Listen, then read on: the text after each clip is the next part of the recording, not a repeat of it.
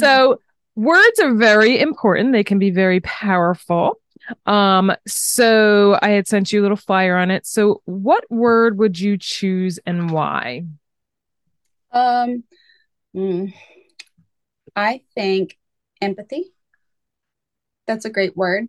Mm-hmm. It's powerful.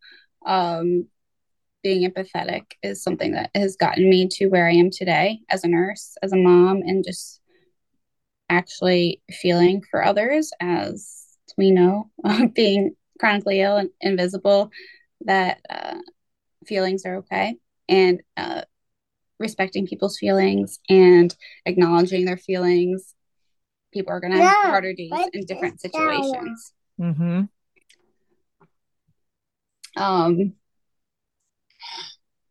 I think uh, that word has probably changed my life because growing up, you know, we, we all kind of grew up like you got to be tough, suck it mm-hmm. up.